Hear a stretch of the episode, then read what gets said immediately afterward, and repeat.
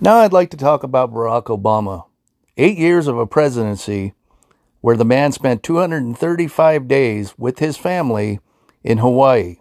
Not only was he there, they had Hawaii shut down so his family basically could run the joint. It was like they had their own Disneyland, complete with surfboards, boating, anything they wanted to do. Restaurants were open for them, but only them, nobody else. Nobody seemed to have a problem with this, and the media was waxing poetic about how great the guy was.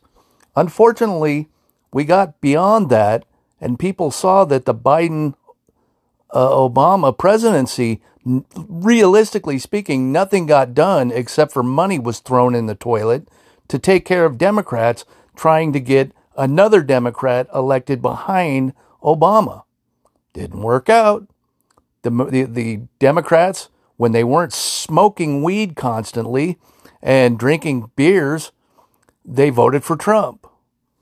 But then all the weed came back, all the beer came back. They threw Trump out and they put Biden, who used to be the vice president that helped Obama fuck up the United States back then. They made him president.